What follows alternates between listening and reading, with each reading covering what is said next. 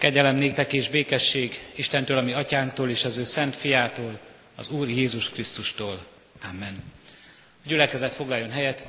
Szeretettel köszöntöm a gyülekezetünk tagjait evangelizációs hetünkön, a hét negyedik napján. A mi segítségünk, Isten tiszteleti közösségünk megáldása és megszentelése jöjjön az Úrtól, ami Istenünktől, aki Atya, Fiú, Szentlélek, teljes szent háromság, egy örök és igaz Isten. Amen. Imádkozzunk. Teremtő édesatyánk, áldunk és magasztalunk téged, hogy megtartottad életünket erre a mai napra.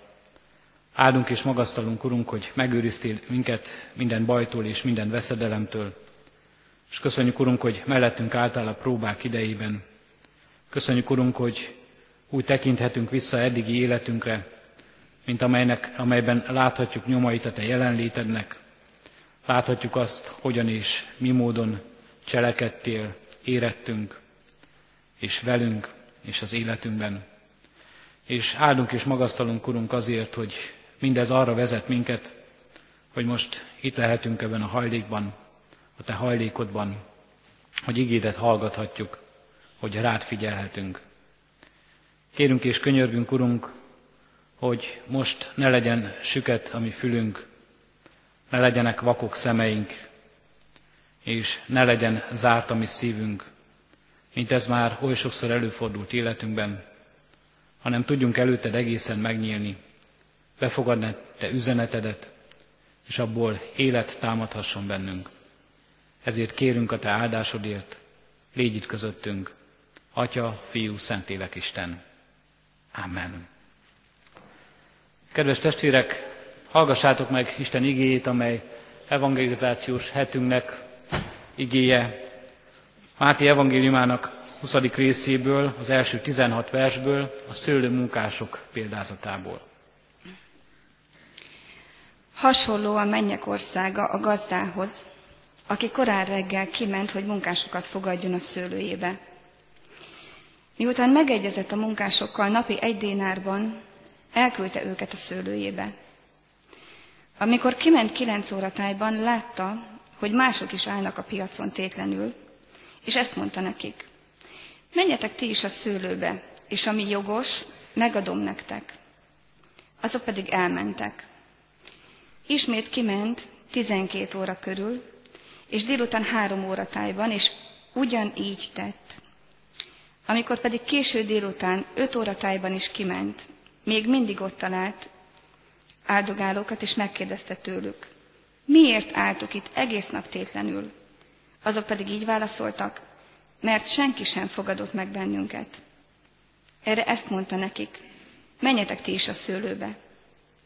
Miután pedig beesteledett, ezt mondta a szőlő gazdája a vincellérjének. Hívd elő a munkásokat, és fizest ki a bért, az utolsókon kezdve az elsőkig.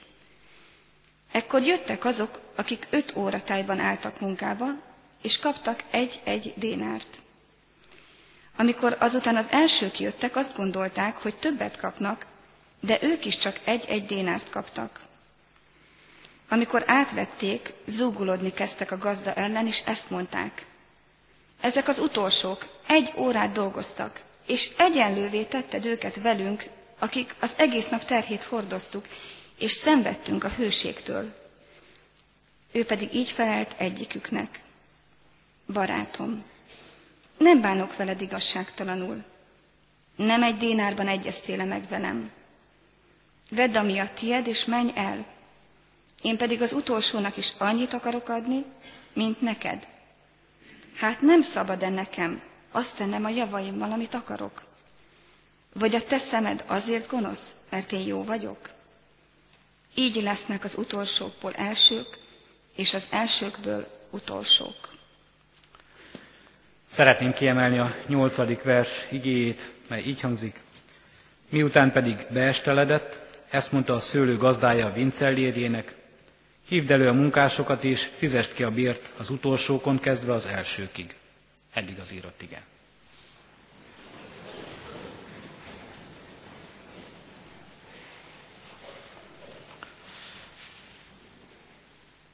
Kedves testvérek, a nyolcadik vers a mai igénk, a történet felénél tartunk, a negyedik napon, csütörtök nap, ja, és már túl vagyunk az idő felén. Egy kicsit ismételjük át az eddig hallottakat, azok kedvéért is, akik most vannak itt először, nagyon sokan gimnázium diákjai közül ma vannak ezen az estén először, és halljuk meg, hogy mi is az az üzenet, ami eddig eljutott hozzánk a történet kapcsán. Az első nap arról volt szó, és ez volt az összegzése a kijelentésünknek, az igének, hogy Isten önmaga beszél önmagáról, jelenti ki önmagát, és így a leghitelesebb forrásból hallhatjuk meg, milyen is az Isten országa. A kérdés pedig így hangzott hozzánk, hogy vajon te meghallod-e ezt a szót, kíváncsi, kíváncsi vagy-e arra, hogy milyen az Isten országa, mit üzen neked Isten. A második nap, a keddi napon az ige kapcsán arról hallhattunk, hogy Isten világos és átlátható rendet ad elénk, amely megélhető és megismerhető az életünkben. És a kérdésünk az volt, hogy vajon ez a rend, az Isten rendje, a te rended is. A harmadik nap, a tegnapi nap, amikor a történet már valóban kezdte szétfeszíteni azokat a kereteket, amelyekben normális úton látnánk azt haladni. Az volt az üzenet számunkra, hogy Isten azokat is látja és azokat is hívja, akik nem kellenek senkinek, és az utolsókat is elhívja és megszólítja. A kérdés pedig, amely személyesen szólított minket, így szólt, ismered-e azt az érzést, amelyben úgy látod önmagad, azt éled meg, hogy fölösleges vagy, nem kell lesz senkinek, és ismered-e azt az érzést, amikor azzal találkozol, hogy Isten elküld, hogy szolgálatba állít, hogy megszólít téged. Boldog az az ember, aki mindezt felismeri. Mai igényben, a nyolcadik versben, miután pedig beesteledett, ezt mondta a szőlő gazdája Vincellérjének, hívd elő a munkásokat és fizest ki a bért az utolsókon kezdve az elsőkig.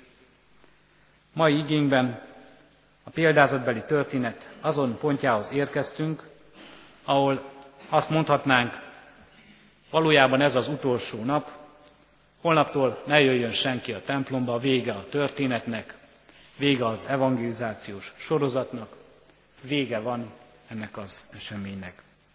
Ugyanis a normális az lenne, ha itt véget érne a történet. És a legtöbb esetben a hasonló történetek véget is érnek. Ha egy kicsit visszagondolunk az a második napra, a rendre, amelyet Isten ad nekünk, amelyben arról szólt az ige, hogy a gazda megegyezett a munkásokkal, megegyezett az időben, megegyezett a munkában, megegyezett a fizetségben, akkor most azt látjuk, hogy mindez lejárt, mindez véget ért. A megegyezés, ahogyan az egyik igehallgató testvérünk a keddi nap után fölhívta a figyelmünket erre, jogász lévén, jogi szakifejezéssel élve, a szerződés, a kötelem most lejárt, itt az elszámolás, a végelszámolás ideje, és ezzel véget ér minden. Valóban a normális esetben, a normális módon, a normális helyen és időben ennek a történetnek, ennek a dolognak itt lenne vége. De azért arra biztatok mindenkit, hogy jöjjön holnap is, mert látjuk majd, hogy a java még csak most kezdődik, a java még hátra van. Ennek a mai igének egyik nagyon fontos üzenete lehet számunkra, amit így fogalmazhatunk meg egy mondatban, hogy Isten ura az időnek. Sok minden van az életünkben, ami meghatároz minket, ami meghatározza életünket. A rend, amelyet Isten felállít, amelyet Isten láthatóvá tesz, egyértelműen kijelent ebben a világban, amely megélhető számunkra, mind-mind meghatározottságot is jelent. Ilyen rendként és ilyen meghatározottságként ismerjük és éljük meg a természet törvényeit, a minket körülvevő, körülvevő világ rendjét. Ha le akarjuk győzni ezt a rendet, ha le akarjuk győzni a természet törvényét, akkor általában alul maradunk, de ha bölcsek vagyunk, és felhasználjuk ezt a rendet, felhasználjuk ezeket a törvényeket, akkor győzelemre segíthetnek minket. Tegnapi ige hirdetésen már jártunk a repülőtéren, én is a repülés példáját hoznám ide. Ha az ember repülni akar önmagától, legyőzni a természet törvényét, a gravitáció erejét, akkor annak tragédia lehet a vége. Amint nemrég is hallottuk, valaki leugrott innen a malom épületének tetejéről. De ha az ember felhasználja ezt a rendet, felhasználja ezeket a törvényeket, a levegő felhajtó erejének tör, törvényét, akkor ahogyan a tegnapi példából is láttuk, és hallhatjuk, és ismerhetjük, repülőgépen repülni tud, és felrepülhet a felhők közé. Vannak ilyen meghatározottságaink, és nem csak olyanok, amelyek rajtunk kívül állnak, amelyek körülvesznek minket, hanem bennünk lévő meghatározottságuk is vannak. Olyanok, amelyek alkotják személyiségünket, akik azzá tesznek minket, amik vagyunk valójában, akik, amik meghatározzák döntéseinket, értékrendünket. Az idő is egy ilyen meghatározott dolog, és meghatározó dolog. Rajtunk kívül és bennünk is munkálkodik, és mi ezt, az, ezt a meghatározottságot, ezt a törvényt is szívesen uralnánk, és befolyásolnánk, és rendelkeznénk fölötte, de mégiscsak be kell ismernünk, nem tudjuk sem kijátszani, sem erővel, sem más módon. Madács ember tragédiájában Ádám így kiállt a végén, csak az a vég, csak azt tudnám feledni. Csak azt, hogy ez az idő nincs a kezemben, nem rendelkezem vele, a végét sem én határozom meg.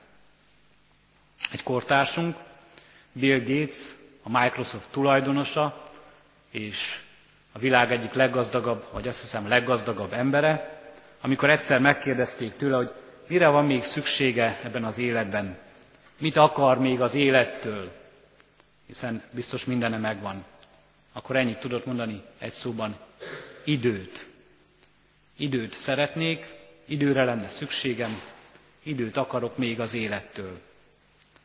Bizony, az időnek nem vagyunk urai, de Isten ura az időnek. És hogy egy kicsit még hangsúlyosabbá tegyük ezt az üzenetet, ezt a kijelentést, így is fogalmazhatjuk átalakítva a szórendet, az időnek Isten az Ura. A történetben, a szőlős gazda történetében az vett véget a munka idejének, és mondja, hogy itt a számadás ideje, aki elkezdi ezt a történetet, aki elhívja, elindítja a munka idejét, ezeket a munkásokat a szőlőjébe. Az vett véget az időnek, aki eddig is meghatározta azt. Nem a vincellér mondja azt, hogy itt a munkaidő vége. Nem a munkások állnak fel és mondják azt, hogy ennyi elég volt mára, elfáradtunk, most már kezd egy kicsit alkonyodni, irány, induljunk haza. A gazda szól, és a gazda küldi a vincellérét, hogy hívja a munkásokat, fejezzék be a munkát, és fizesse ki őket. Ha kicsit zárójelesen megjegyezhetjük, azt látjuk, hogy az idő a gazdának eddig sem volt akadály. Épp a tegnapi napon azt halljuk, hogy még délután 5 órakor is hív el munkásokat. Nem nézi az órát. Nem érdekli, hogy már csak egy óra van hátra a munkaidőből. Az időnek eddig is ura volt, és itt azt látjuk, amikor véget vet ennek, hogy valójában tényleg az ő kezében van mindez. Mikor eljön az ideje, a gazda fizet. A számadás ideje jön el. A végás számolás ideje jön el. Óhatatlanul elénk kerül az a szó, hogy ítélet, a végítélet napja, mert rögtön ez juthat eszünkbe a számadásról, és rögtön ez jut eszünkbe az Isten előtti elszámolásról. Sőt, két érzés is elénk kerül, és ezt a két érzést két énekeskönyvi énekünk egy-egy sorával szeretném szemléltetni. Az egyik a 363. dicséret, a Dies Irae, Dies Illa, jön a harag napja lánggal, végez majd a rossz világgal. Van egy ilyen érzése az embernek, amikor erről szól, amikor erről hall, hogy itt eljön a számadás ideje, hogy jön a harag napja lánggal, végez majd a rossz világgal. Hogy ez egy szörnyű dolog, ez számunkra keserűséget, szenvedést és félelmet tartogathat. És a másik ének, a 367. dicséretünk, egy más érzést hoz elénk, emeljük Jézushoz szemünk, jön már királyi győztesünk, amelyben Jézus, mint győztes Úr jelenik meg, és magához emel minket, és magához von minket, és minket is részeltet az ő győzelmében, részeltet az ő király uralmában. Mindez az ige, amely ma szól hozzánk, ez a két ének gondolata és ez az érzés is egészen közel visz minket az adventhez, a második adventhez, Krisztus visszavárásához, az igazi számadáshoz, az igazi elszámoláshoz. És erre valóban sokszor félelemmel, mások sokszor várakozással és vágyakozással tekintenek. Félelemmel talán azért tekintünk rá, mert magunkra tekintünk, alkalmasságunkra, arra tekintünk, hogy az a munka, amit elvégeztünk, vajon hol áll az Isten szentségéhez, igazságához, tökéletességéhez mérve.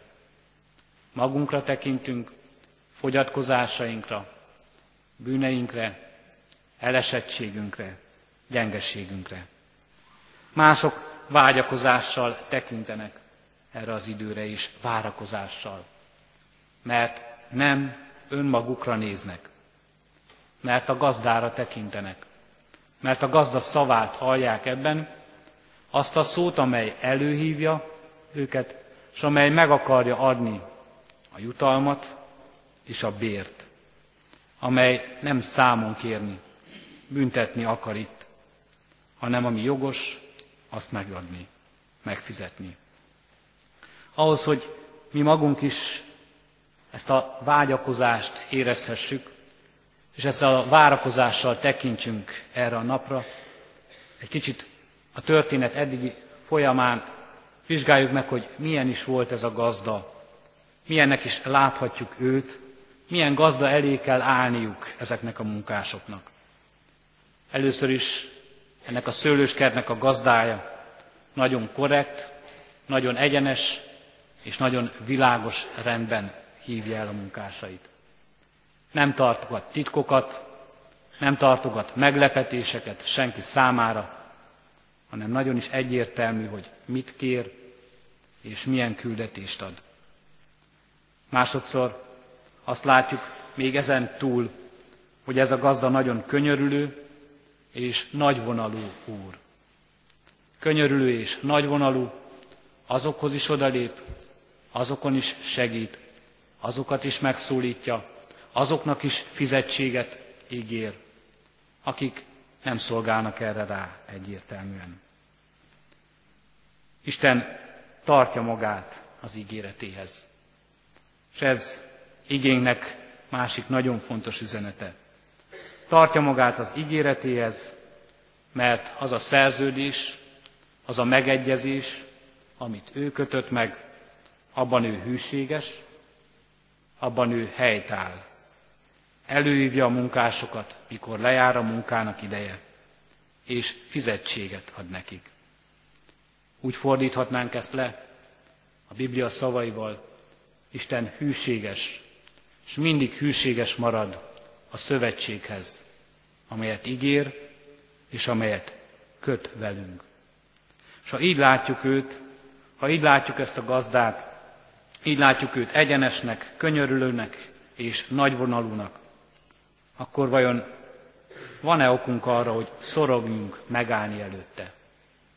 Van-e okunk arra, hogy féljünk elé és várni az ő szavát, várni azt, hogy mit ad nekünk? És ez a történet, bár gazdaként állítja elénk az atyát, de sok-sok példázatban nem is így fogalmaz, nem is így ismerjük őt, hanem valóban atyaként láthatjuk. Egyszerre gazda és egyszerre atya. És mindkettőben egyformán szerető Urunk. Így készüljünk erre az adventi ünnepre, az adventi időszakra, nem csak az ünnep várására, a karácsony várására, hanem így vezessen minket ez az ige tovább a Krisztussal való találkozásra is. Amen. Urunk Istenünk, számadásunkban azt látjuk az életünkben, hogy bizony sok minden van, ami méltatlan hozzád, méltatlan elhívásunkhoz, méltatlan szentségethez és igazságodhoz. Sok bűnünk van, amelyet el szeretnénk rejteni előled, világ elől és önmagunk elől is. Sok minden van, amire nem lehetünk büszkék, amelyet szívesebben meg nem történté tennénk, amelyet elfelejtenénk az életünkben. Kérünk és könyörgünk, Urunk, add, hogy ne el akarjuk felejteni ezeket a dolgokat, hanem őszintén elét tárni, elét hozni, és ebben az őszinte kitárulkozásban tőled várjuk a feloldozást, a szabadítást, tőled várjuk a bűnbocsánatot, könyörülő irgalmadat. Kérünk és könyörgünk, Urunkat, hogy így ne önmagunkra tekintve, alkalmatlanságunkat látva, félelemmel álljunk meg előtted, hanem azzal a várakozással, azzal a vágyakozással, amelyben látjuk a te könyörülő szeretetedet, látjuk a te kegyelmedet. Köszönjük, Urunk, hogy ezt akarod, és ezt láttatod velünk most is, és ma is. Saddurunk, hogy ennek öröme, ez a bizalom, ez a boldog érzés töltsön el minket háladással, és kísérjen el minket életünk minden idejében. Hallgass meg, kérünk, Urunk, Jézus Krisztusért könyörgünk, a Te egyszülött fiadért. Amen. Most vigyük a mi Úrunk elé csendben elmondott könyörgésünket is, szólítsuk őt meg magunkban elmondott imádságunkkal.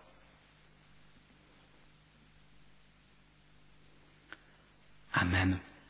Együtt is imádkozunk az Úri imádság szavaival. Mi atyánk, aki a mennyekben vagy, szenteltessék meg a te neved. Jöjjön el a te országod, legyen meg a te akaratod, amint a mennyben, úgy a földön is.